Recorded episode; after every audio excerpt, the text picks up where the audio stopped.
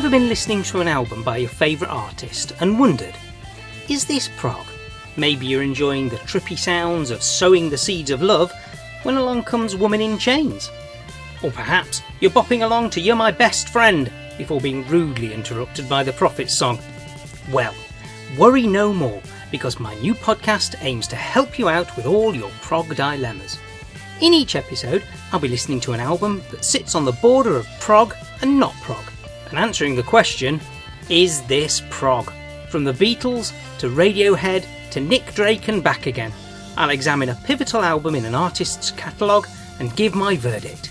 Available soon wherever you find your podcasts.